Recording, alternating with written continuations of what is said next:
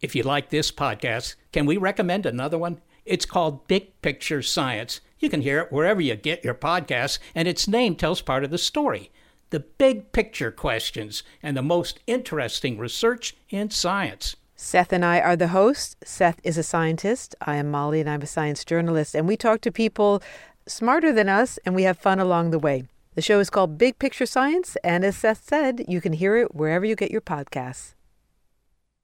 Hi, I'm Neil. And I'm Ken. And we are from the Triviality Podcast, a pub trivia style game show where a lack of seriousness meets a little bit of knowledge. Join us each week for an hour long game of general knowledge trivia featuring special guests from around the world, plus tons of extra themed episodes.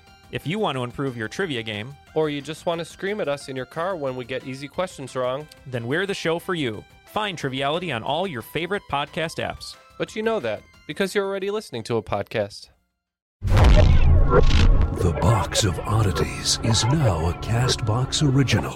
Castbox is the fastest growing, highest rated podcast app on both iOS and Android, where you can find all your favorite podcasts. You can listen to The Box of Oddities wherever you access your podcasts. But we hope you give Castbox a try. The curator is greatly pleased with Castbox. We think it's the best. What follows may not be suitable for all audiences. Listener discretion is advised. The world is full of stories. Stories of mysteries, of curiosities, of oddities. Join Kat and Jethro Gilligan Toth for the strange, the bizarre, the unexpected as they lift the lid and cautiously peer inside the box of oddities. And we're back. Yes, yes, we are. I'm so excited, I might die. yeah, you said that in the post on uh, the social media uh, yesterday, day before yesterday. We announced our first live show, and we're just beside ourselves with excitement. So, yeah, we're going to do a live box of oddities at Zany's Comedy Nightclub in Nashville, February 27. That's the official date. That's our very first live show. And when we started this podcast, we had a couple of things in mind. Number one, we wanted to we wanted to find people like us that would enjoy these kind of stories and just hang out with our kind of people. And we were hoping that the show would would would catch on and then get to a point where we could go out and do live shows and meet you and hang out with you. And our dreams are coming true. Um, also, I hear Nashville is like an amazing foodie city. And so many people have already reached out and said, hey, if you need restaurant recommendations, I'm there for it. And I'm 100% jiving with you people right now. I want to know where them cupcakes is. I want to know where to get those puffy things with that creamy stuff on the top. puffy creamy I things. want all of it in my face. I'm so excited. So you can get tickets, and we'd love to see you um, February 27th at Zany's Comedy Nightclub in Nashville. Now there's a Zany's in Chicago and there's a Zany's in Atlanta. Is They're that all right? over the place. Yeah, yeah. There there are Zanies all over the place. So make sure that uh, you know you're, you're you're aware of the fact that it's it's going to be the one in Nashville. Nashville. We've uh, we've all, already got messages from uh, people from Alabama that are coming that have already bought their VIP tickets from I'm Alabama. so excited. That's pretty exciting. Somebody from Michigan is driving down for it. So you can get your tickets, but just go to our website right now, theboxofoddities.com, and click on live show. It'll take you right to the portal. We are going to hang. And there are a few select VIP tickets available. Right, that does. Um, I, that's a meet and greet after the show and Preferred seating. preferred seating. Yeah, there's yeah. no- I think there's only like maybe at this point 40 something of them left. and we're gonna try to have some merch available for you. It's gonna be amazing. I'm so excited. The Box of Oddities first live show, Zanies, Nashville, February 27th. We hope you can make it. you go first. Oh, okay, okay. big thanks to uh, my friend Gabby, who got me onto this topic. Uh, we were chatting at work, and she is into a lot of the same kind of weirdities that I am. And so she was like, Do you know about this? And I said, I do not know about this. What? so here we go. Excellent. I love the word weirdities, by the way. Thank you. There is an island located in the channels of Xochimilco, Xochimilco, south of the center of Mexico City, Xochimilco. Uh, it's a man made island, and that's on the Laguna de something. uh, Oh, wow. Toshulo. I'm going to say Toshulo. Okay, so chinampa is a type of uh, Mesoamerican agriculture which used small rectangular areas of plowable land to grow crops on the shallow lake beds in the Valley of Mexico. They would build a sort of underwater fence on stakes and pile soil onto it. Um, they're sometimes called floating islands because that's kind of like what they look like and there are hundreds of them. They were great because the uh, the beds, the the the bottom of the the water uh, is chock full of minerals and very good for growing things. But of course, you can't grow in water. I mean, you know, so so they'd build these square l- plots of island land where they could grow stuff uh, on top of the water. And the nutrients from the uh, from the lake bed would filter up. Correct. through- okay. Yes. That's ingenious. It really is, and it's been going on for millennia. One of these islands, though, is home to hundreds of dolls. What? Wait, what? This particular island is called Isla de Muñecas, the island of the dolls, as it is home to hundreds of dolls. Is this like like the Island of Misfit Toys? but- Something like that. But, more horrific. Uh huh. Oh my God. So okay, go ahead. Tell me. I, I- Doll limbs, oh. okay. doll heads, Why? and dolls are attached to and hang from the trees covering the island. How big is this island? I, I don't know.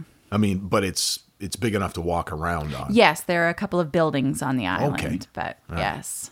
There are entire dolls. There are bits of dolls um, attached to the trees with wires hanging from the trees. Uh, there are a couple buildings that are just filled with the dolls. The broken and deteriorated dolls of various styles and colors are found throughout the island, most of them weather worn. So, years of rain and mold and bugs. And so they're all they're not looking fresh out the box. And Poor Kay. yeah, no, good question. They were originally placed around the island by the former owner of the island, Julian Santana Barrera. He was the lone inhabitant of this island, and according to the legend, one day, while walking along the canal, he found the body of a girl floating in the water. Legend has it that the young woman drowned entangled among the lilies. Locals say that he was just broken up about not being able to have saved her. Hmm. Not long after, the story goes that Barrera came across another discovery in the same part of the canal. He found a doll in the canal, and he thought that that must have belonged to the dead girl. He believed that the doll contained the drowned child's spirit, my. and in her honor, he hung it from a tree where it could supposedly live forever. Wow, he spent a lot of time on that island by himself, didn't he? Well, Don Julian was always a superstitious man. Okay. And that was part of the reason that he'd moved to the woods to live alone. Uh, but he began to have unexplainable experiences hearing little girls laughing, the pitter pat of little feet in his cabin. No. Terrified, he started offering dolls to please the spirit of the girl, though some articles said that it was to frighten the spirit instead. But um, most of what I read said that locals agreed that he was offering it Yeah. to her to appease her. Right. It was a, a peace offering. Right, not not to frighten her away. So, dolls that he found floating in the canals or that he found in the garbage or pieces of dolls that he found out and about, he would seek out dolls uh, whenever he went into uh, the nearby towns to offer to the island And those close to him say that he became obsessed with finding dolls and doll parts. That um, My God. that the island had some sort of power over him. That he needed to do this. Wow. Local legend also says that the dolls move their heads and arms Shut up. and even open and close their eyes. That's the most terrifying thing I've ever heard. Some locals believe that the dolls themselves have removed their own heads and limbs, and that's why there are so many parts and so few full dolls. Wow. Now, he lived on the island. Correct. Okay. Holy crap. By himself. How long ago was this that that he started his, shall we call it, doll collection? It was in the 50s that uh, he found the girl and this whole situation started. Some witnesses who come to the island claim they've heard the dolls whispering to each other, while others who were on a boat near the island said the dolls lured them to come to the island, that there was some sort of force telling them to come and see them, Like a siren song. like a siren song. Now I want to watch Oh Brother, Where Art Thou? Yeah, eh, kind of a different visual, though, Go for to sure. sleep, little baby. Right. Those were beautiful women um, with like Sure. all their body parts. Right. Yeah. Not decapitated and dismembered dolls who have come to life in the light of the moon. The island of the dolls is an hour and a half away from Embarcadero Cuemanco. And the only way to get there is by boat. Most rowers are willing to transport people to the island, but there are re- those who refuse to because of superstition. And superstition is what led Julian Don Julian Bar. He had nine, nine names. Um, superstition is what led him to live there in the first place. He, I guess, was just kind of a regular guy in the 50s who had like um, vegetables that he grew and then would sell in town. Okay. And then he'd go to the local uh, bar on his way home from work and have a few drinks. But then he started to become very superstitious and very religious and started preaching the Bible around town. And people kind of got sick of him. and he ended up moving to this island to live alone. So superstition plays a big part in this whole thing. I mean, he may have already had some stuff going on.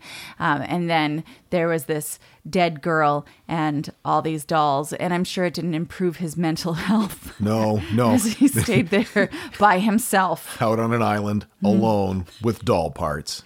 for 50 years. The island is now uninhabited because in 2001, Barrera was found dead, reportedly floating in the exact No. same spot. Did he have little tiny stab wounds on him? No. but it was where he had uh, he had found that girl so many years earlier. And some believe that his spirit is now amongst all the other spirits inhabiting the dolls on the island. So this is kind of a voodoo-y kind of thing, isn't it? It is a little bit, yeah, yeah. Um, there are those who offer uh, tours. The journey of approximately an hour takes a tour of the ecological area. Um, so that it's not like just a tour of Doll Island. They, they're taking you on an eco tour, and that's just part of it. Sure. Um, so you go to a small museum, some nearby islands, and then, oh, yes, this nightmare. Yeah, well, see, that's it because I think a lot of people would feel self-conscious about wanting to go see an island Creepy full Doll of, Island? Yeah, a mur- a- an island full of murderous dolls. Mm. And so they position it like, yeah, we're going to go look at all this neat nature stuff and then doll heads. There are a lot of really neat animals that live nearby, though. And I'm sure it would be fascinating. I'm sure it will be fascinating. when we go because that's going on our list. you know it is. You know it is. that's amazing. Yeah, anyway, that's the uh, Island of the Dolls. So Thanks, he- Gabby. He he lived on this island collecting doll parts for 50 years. 50 years. before he died. Yep. Good God in heaven. Yeah. Doll, why are dolls so creepy? Mm, I don't know. You know, I mean, you, you, you see horror movies and they often use that imagery to evoke horror. Right. Like an old antique doll head in the attic that somebody mistakenly stumbles across and the eyes open and that just freaks us. It's like ventriloquist dummies. Those are scary too. Did I did I ever tell you the story about when I interviewed Richard Simmons, exercise guru Richard Simmons? No, and his doll story? no. Please tell me. By the way, Richard Simmons was uh, the best interview I have ever had in my life. I interviewed him a couple of times, and he is just a treat. He seems like he would be. Richard Simmons grew up in Louisiana. When he was younger, everybody called him Dickie. And uh, he would go around the neighborhood and he would find all the little girls' Barbie dolls because he loved, and he would pull the heads off them because he loved the sound that it made when when he would pull the Barbie doll's head off the body. That little, Yeah, he loved that sound. I totally get that. he became obsessed with that sound. But then he didn't know what to do with the heads. sure. So he would bring them home and put them in his dresser drawer. And he said one day his mother was uh, was cleaning out his room, and she's like, "Dickie, what is this?" And he comes in, and she pulls open the drawer, and there are hundreds of Barbie doll heads in the drawer. How do you explain that to your I mom? I love it. And I love that. I mean, I I totally get that because you know I'm a big fan of ASMR, and Mm-hmm. there are certain sounds that just please me to no end. And um, I also have made a necklace at one point in my life out of Barbie doll heads. So I I appreciate recently? all the parts of this story. Thank you, Richard Simmons, and your sweet stripy tank top. That's wonderful. And now, the box of oddities brings you that thing in the middle. information for today's thing in the middle is uh, culled from HeinekenCollection.com. Gerard Adrian Heineken was born in 1841. 23 years later, he founded the Heineken Beer Company. Today, Heineken is the second largest beer company in the world, operating 165 breweries that produce 5 billion gallons of beer annually. That's a lot of beer bottles, and once they're empty, that's a lot of trash which is exactly what Heineken's third CEO and Gerard's grandson, Alfred, noticed when he was traveling in South America late in his life. He was appalled at how many Heineken bottles were strewn on the ground in the small island of Curacao, and how many homeless people there were.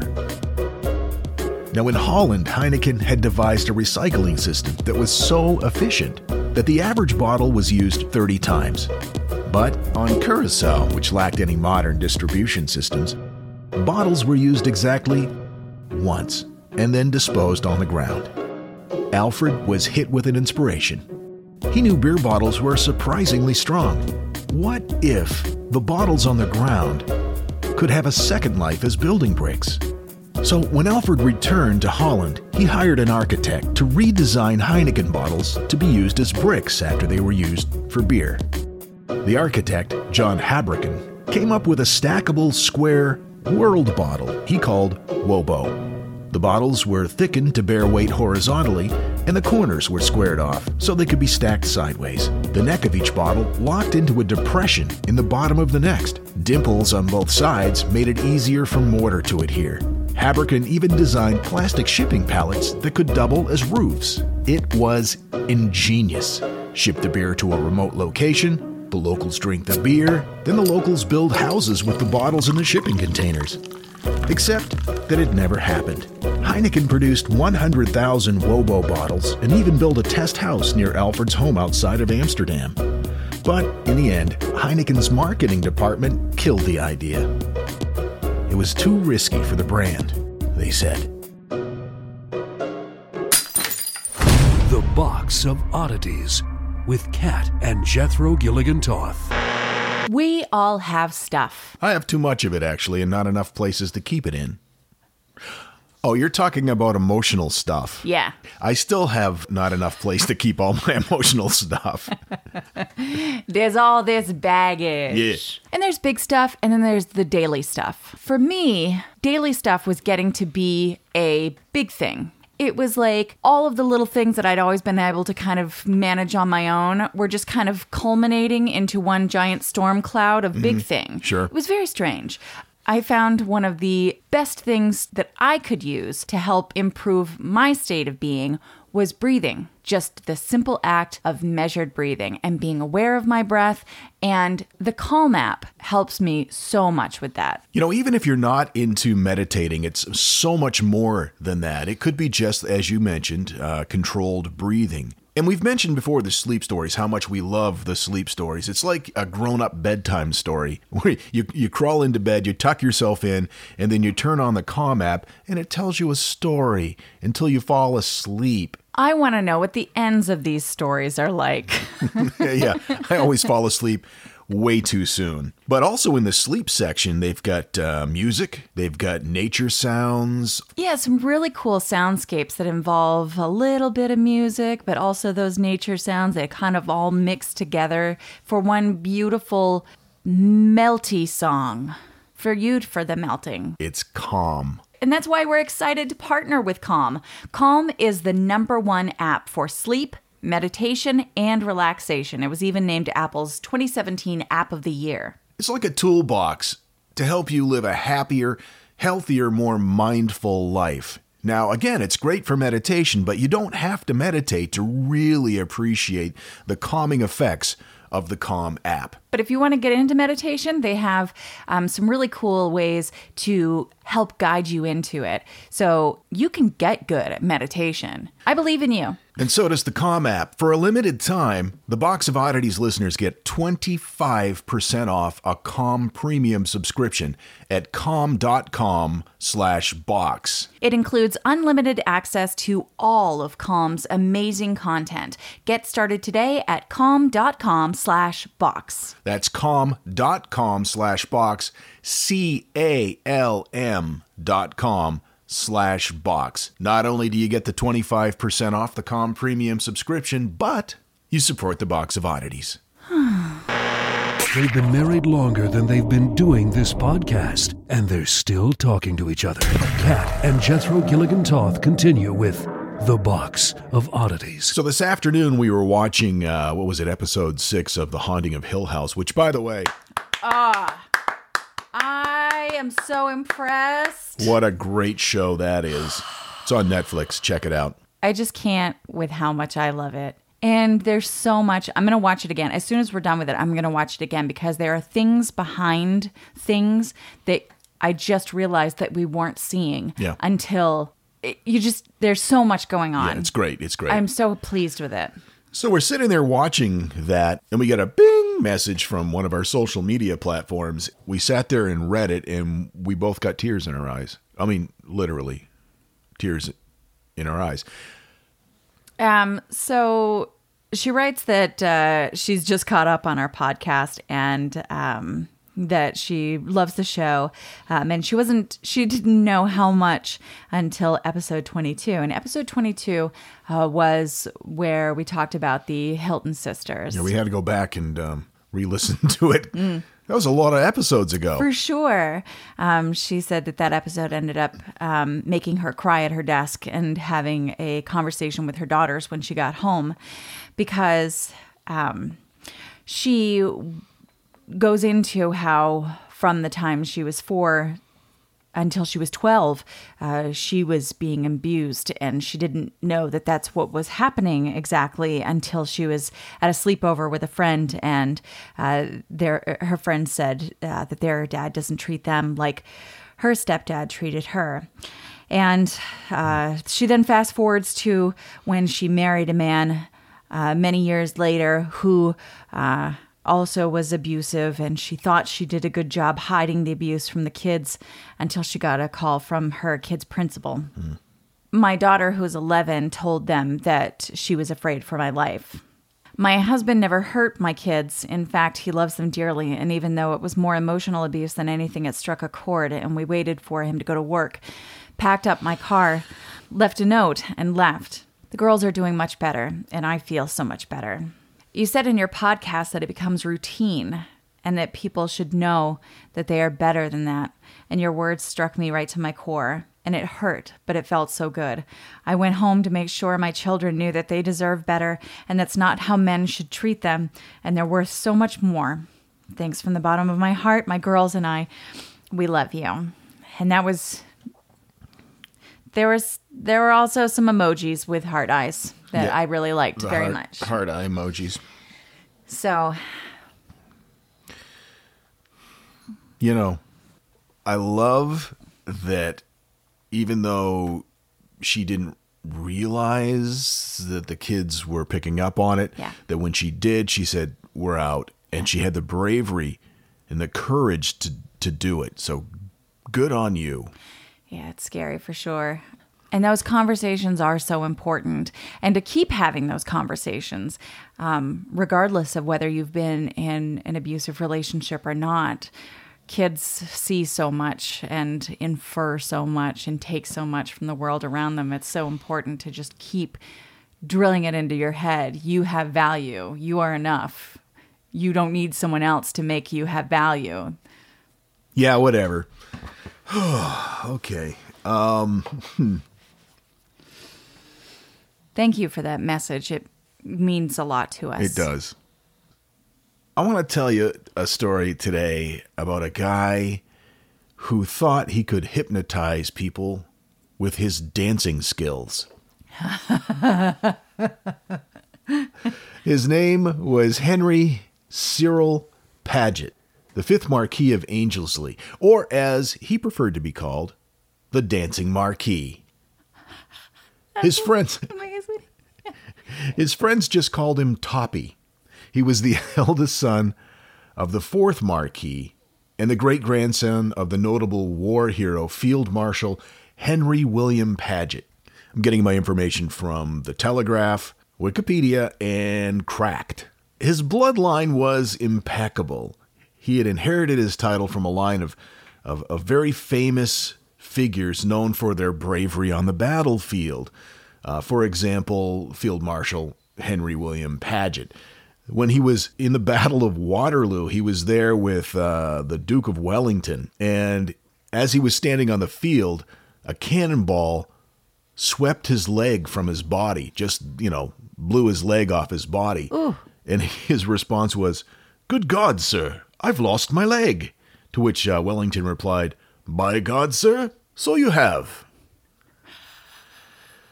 I love the accents that they have. Yeah, yeah. I was very. I don't know. I I, I- think of like Monty Python from The Meaning of Life. His leg sure. was bitten Sort of off. anyway, Paget Paget did not really live up to his ancestry in the eyes of contemporary society at the hmm. time. He was flamboyant, extremely flamboyant.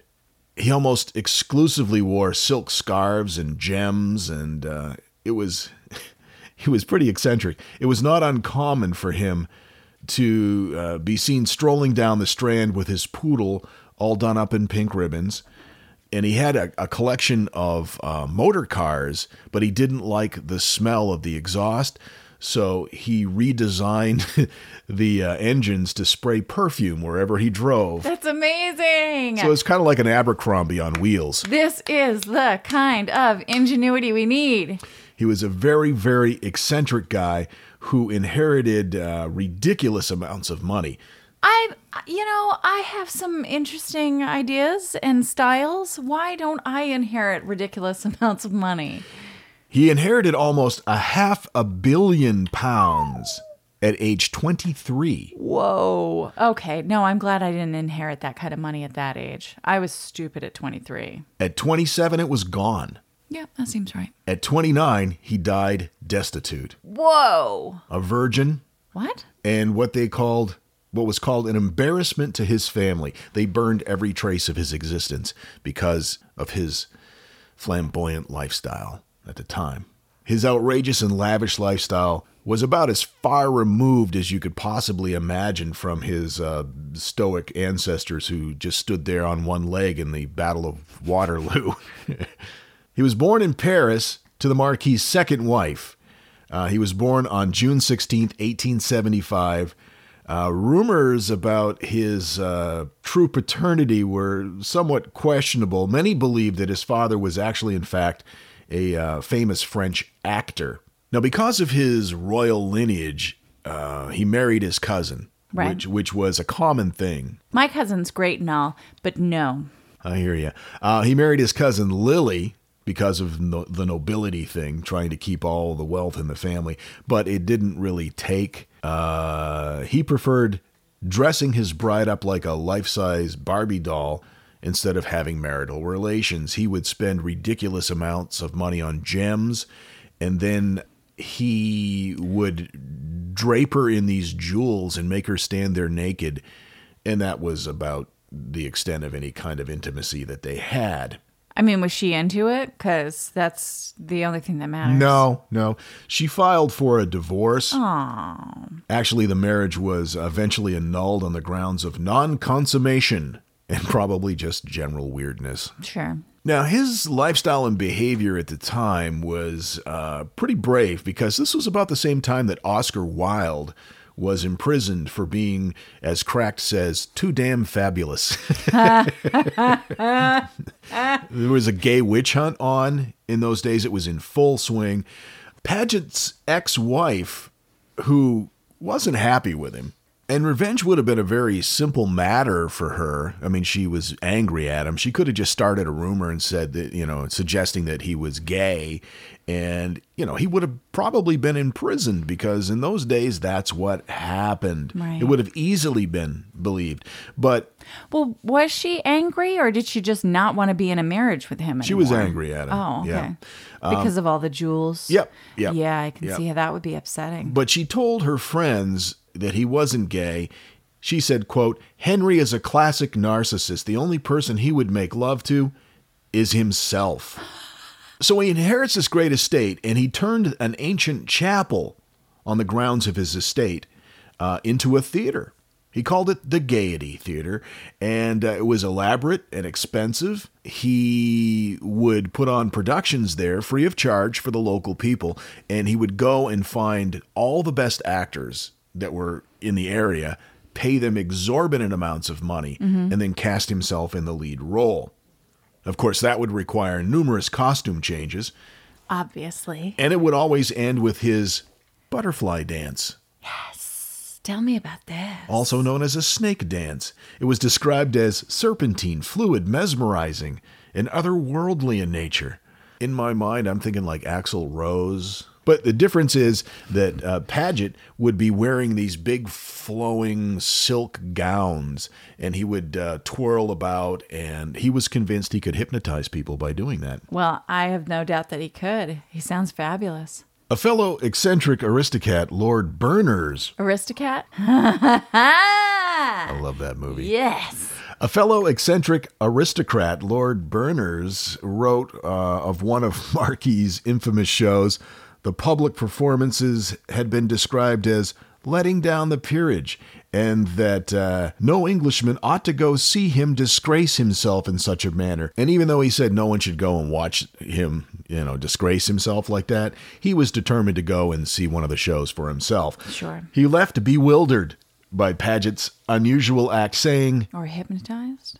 there was a roll of drums, and the curtain went up, and Lord Anglesey, clad in a white tunic, a huge diamond tiara on his head, glittering with necklaces and brooches, bracelets and rings, he stood there for a few minutes, motionless, without any mannequin gestures of display. And then the curtain went down, and that was the end of it.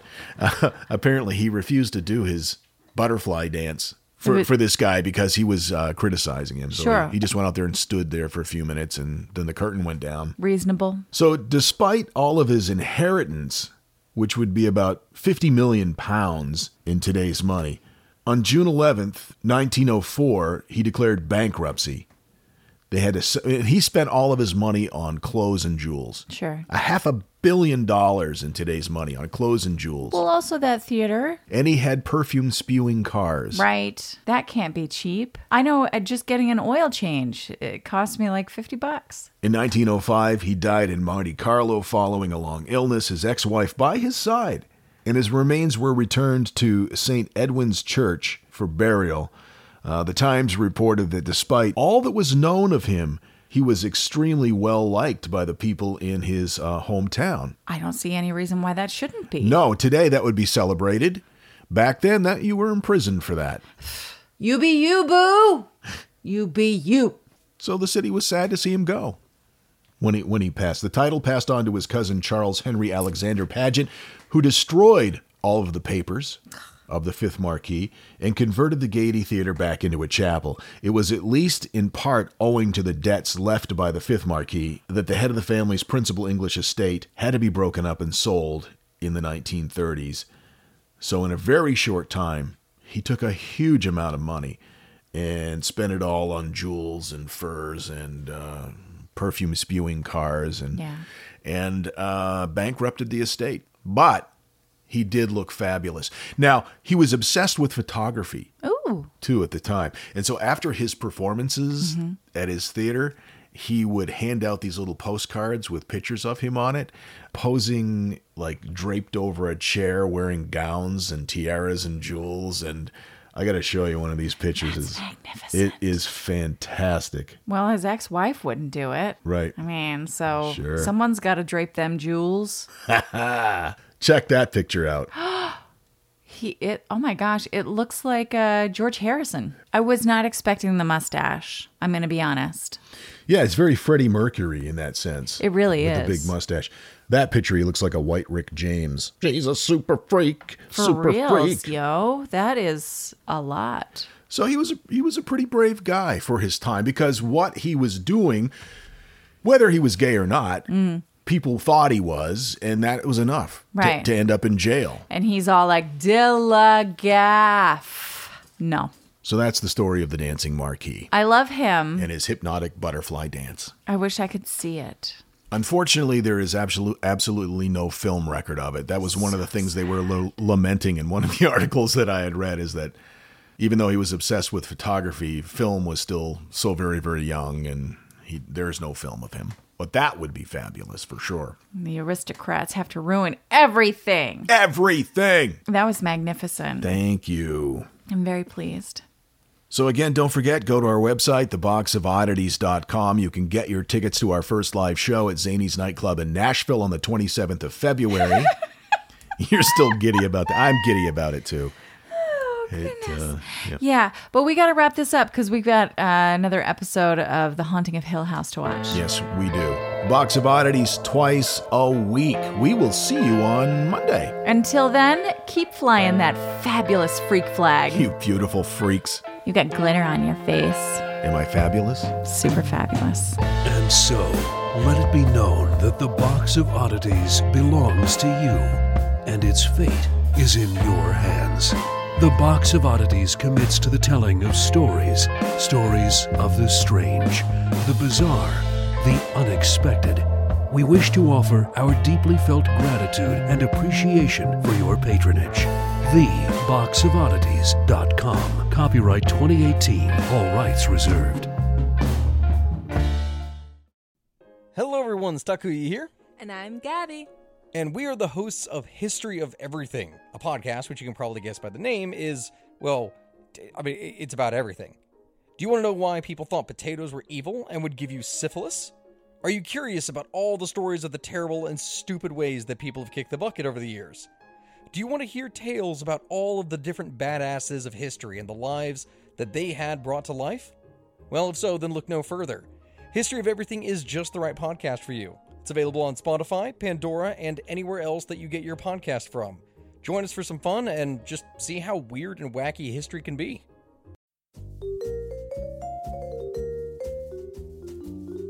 Do you love history but hate when it's stuffy and boring? Well, look no further and join me, Katie Charlwood, your friendly neighborhood social scientist and reader of books, as I delve into unsolved historical mysteries, murders by gaslight, and of course, women who have been misrepresented through all time. On Who Did What Now, the history podcast that's not your history class. Listen wherever you get your podcasts.